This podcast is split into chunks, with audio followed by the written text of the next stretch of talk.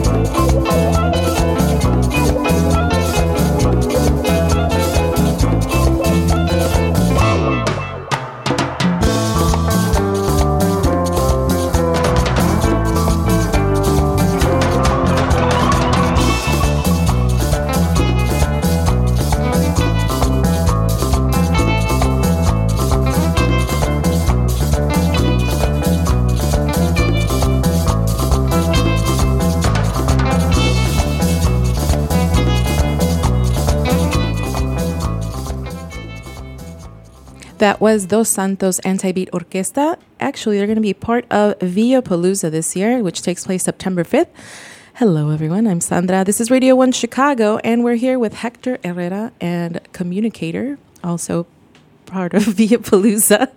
I'm making attempts at um, booking people before the event takes place. What's up, Hector? Hey, how's it going, Sandra? And Good. Um, hello, hello. For people who uh, haven't heard of Villa Palooza, can you tell us, first of all, what it is, how it got started, and uh, what's happening that is kind of urgent that's going on right now? Yeah, so uh, Villa Palooza is a one day music festival, uh, free music festival that we kind of put together. Um, a bunch of, of members from the community. Um, it's we're going into our fifth year, and basically, uh, we want our mission is to kind of hold a gathering, um, peaceful gathering with everybody that's doing work in the neighborhood already around the arts, and kind of celebrate that. And so, as a result of that, we kind of started this thing where um, you know we bring bands in, we get bands from the neighborhood to play, um, we get vendors and organizations to kind of get involved and piece it all together. Now, I know that there has always been sort of an underground movement of music happening in, in the on the south side of Chicago. Nothing as big as this. Why do you think that is? That it, it hasn't happened more often? I don't know. Honestly, man, I'll be honest. Uh, when you know, um, when I came up with this idea, everybody said, "Yeah, we've had that idea for like years already," and I guess it was just a matter of the right time with the right people mm-hmm. um, that were motivated to do something like this. Um, because it's not a unique idea at all by any means. Um, and like you said, underground movements have existed in the neighborhood. Um, you know, from backyard festivals that were happening in the punk movement to house parties. Um, to la, the days at La Justicia. To the days of La Justicia, exactly. Even Jacarandas in there yeah. as well, right? Um, and I think it was just the right time where it was a generation that kind of grew up needing that space, and that generation decided to kind of say, okay, yeah, let, us put this together. Um, and even even beyond that, right? There there are festivals already in Little Village happening. Um, I think what we do is we're kind of that generational crossover, right? Where we represent um, that music that that we grew up listening to that our parents were kind of like, what is that? Mm-hmm. What are you listening to that? Música de locos, you know what I mean? Type right. of thing. Um, don't get me wrong, like, I love banda, I love norteña music and all that. Um, but I feel like our identity is more than that now. Mm-hmm. Um, and so I think it just kind of flourished in that way where we just kind of presented something to the youth that kind of were we're searching for that as well, and you know, trying to give them that space through either like participating or getting involved or um, or just playing music, you know, on the stage. As uh, someone who's uh, seen the evolution of the the Latin rock movement or Latin alternative music movement in Chicago, and especially on the South Side, it's interesting to see that once you got this going, uh, things started to pop up. I think it was maybe that um, thing that people needed to say we can we can actually do it. It is possible. It's not impossible. Um, so congratulations for that. Yeah, isn't that beautiful though? Yes. Um, and and you know I don't think Villapalooza takes credit to that. I mean I think um, Villarte, another organization that was doing stuff before us, um, and they've kind of they kind of helped guide us through the process that they kind of did it. Um, and then the organizations as well, right? Um, but yeah, you're absolutely right. Now, you know you have you have so many things that the youth are doing there that other independent art organizations are kind of taking control of and Little Village has just kind of become this, you know, this hub of, you know, underground arts movement that's going on, which is really beautiful. You also um, you include art. You include all these artists. You bring in artists from uh, global artists to perform. Um, it those types of things uh, aren't easy to do. So you guys have uh, brought together, have together a Kickstarter going on. Tell us a little bit about that. Right, I almost forgot about that. um, uh, uh, yeah, so you know the, these things. So part of our process and our growth has kind of to try to become you know an official organization, um, so that we're kind of sustainable and that this thing kind of outlives us, right, and our participation in it. Um, and slowly it becomes you know other people become more involved and take more ownership, you know, of the festival. So we decided, you know, we, we need to be more sustainable. We need to, you know, protect, you know, this idea. Um, so we became a 501c3 this year, and uh, we're expanding uh, to 26th Street. Um, so it's a result, you know, that, that has a lot of costs that we hadn't seen before. Um, so we put together this Kickstarter um, where, you know, if you're interested in collaborating or like participating or finding a way to get involved, you could go on our webpage at villapalooza.org and and uh, you have all the information for the Kickstarter there. Um, so we got eight days left. So you know, um, anybody that wants to participate in it can check out the information there. Awesome, uh, Jerry. As a little villager, as you're proud to say, how important is this event for for someone from the community and outside the community? I think it's um, pretty. It's crucial. Nothing like this has ever existed because it's someone. I mean, we've had like other events. Um, that seem like older, like you know something like the, our parents might go to or something. You know, with the the rodeos over in Plaza Garibaldi over there by 26 in California. Um, but none of those events really like spoke to me, and I, I think like a, a, group of you know uh, the a, a, big chunk of the youth that grew up listening to let's say like house music and new wave and punk and alternative.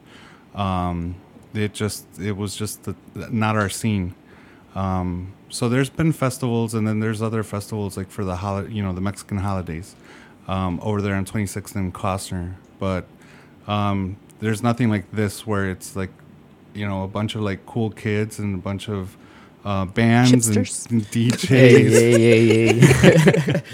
and, and I wear my socks out today purposely too. that, that they've kind of and there's also been kind of like a corporate um, aspect to those other festivals where they're sponsored by radio stations and you know they're like pushing uh, product down your throat whether you know whatever it is clothing um, refer uh, you know anything the uh, military uh, at some point. the military sure and uh, you know soft drinks or all sorts of things. Um, but this is pretty grassroots. It's people from the neighborhood um, you know looking for funding for just people, not corporations, and they're not. It's going to be free. It's they're not looking for. They're not looking for anything other than just you know putting on a good festival for the people.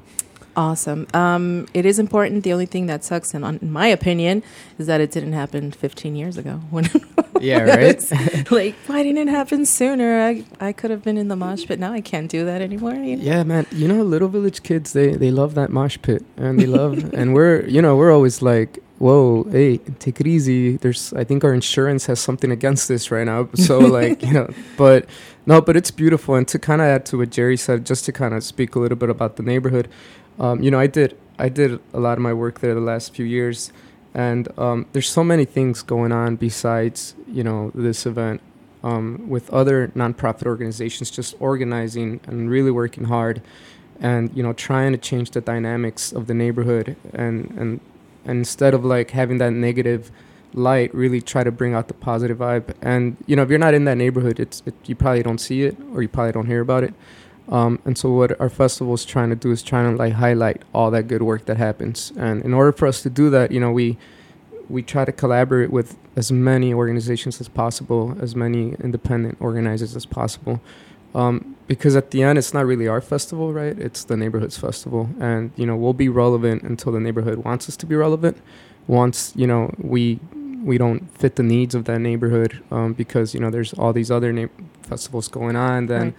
Then we'll step back you know and we'll be like awesome we, we did what we wanted to do um, so yeah if you if you go you you'll see amazing work and amazing people um, just who are there day in day out you know working so uh, once again, this is Hector uh, from Villapalooza, joined by a communicator. When will the festival take place? Uh, September fifth, um, and it'll start at twelve o'clock and it'll go to ten. Um, you know, we have some good acts. Um, can you can you name a few of those acts that are gonna be or that are yeah, confirmed? Yeah, I might get in trouble for this from the rest of the crew because I think they wanted to do like a big release thing. But you know, for your listeners, sneak peek. Um, we have Orquesta Macabeo coming in from Puerto Rico, which is a an amazing salsa band that actually they're coming with their punk band Tropiezo also. Um, so these guys were all in the punk band and decided they wanted to start a salsa band, and so awesome. They, yeah, so they're pretty cool. Uh, we got Bomba Bulle um, playing. We got Dos Santos, um, you know, local heroes. Um, and then uh, Nahuales Underground, um, Tone, so- Tone Scam, um, and a bunch of other house DJs that are still yet to be confirmed, but we'll be releasing them soon. Awesome. Well, thank you guys for joining us. Thank you for sharing this information. It's uh, an important event. Again, it's called Villapalooza. You can find more information at villapalooza.org. You can find that uh, also on our website, radio1chicago.com for details. Find it there. And we're going to go out with a local band called Astro Samurai and their song Orange Juice. Thank you guys from Villapalooza for being here. Thank you, Sandra Thank and you. Jerry. Hey, this is Matt again. Actually, we just played Astro Jam earlier, so I'm gonna play some bomba. Sound good? Uh, also, you're listening to 88.7 WLUW, Chicago Sound Alliance, broadcasting from the campus of Loyola University. Stay tuned. We got Chris Crack up next.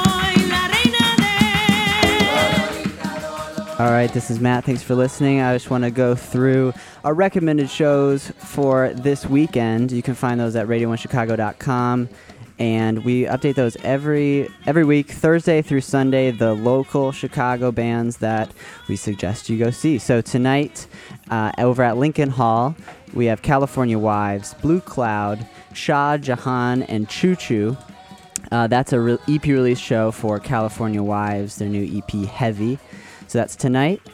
On Friday at Hideout, 11th Dream Day, Azita and She Speaks in Tongues. On Saturday at Subterranean, we have Spitalfield, Daniel Wade, and The Bigger Empty. That's at Subterranean. And lastly, uh, Sunday, Tonic Room, Astro Samurai, who we heard earlier, Spocket, and Soul Vistas. So again, you can find those at radio1chicago.com. We're going to get to Chris Crack in one second.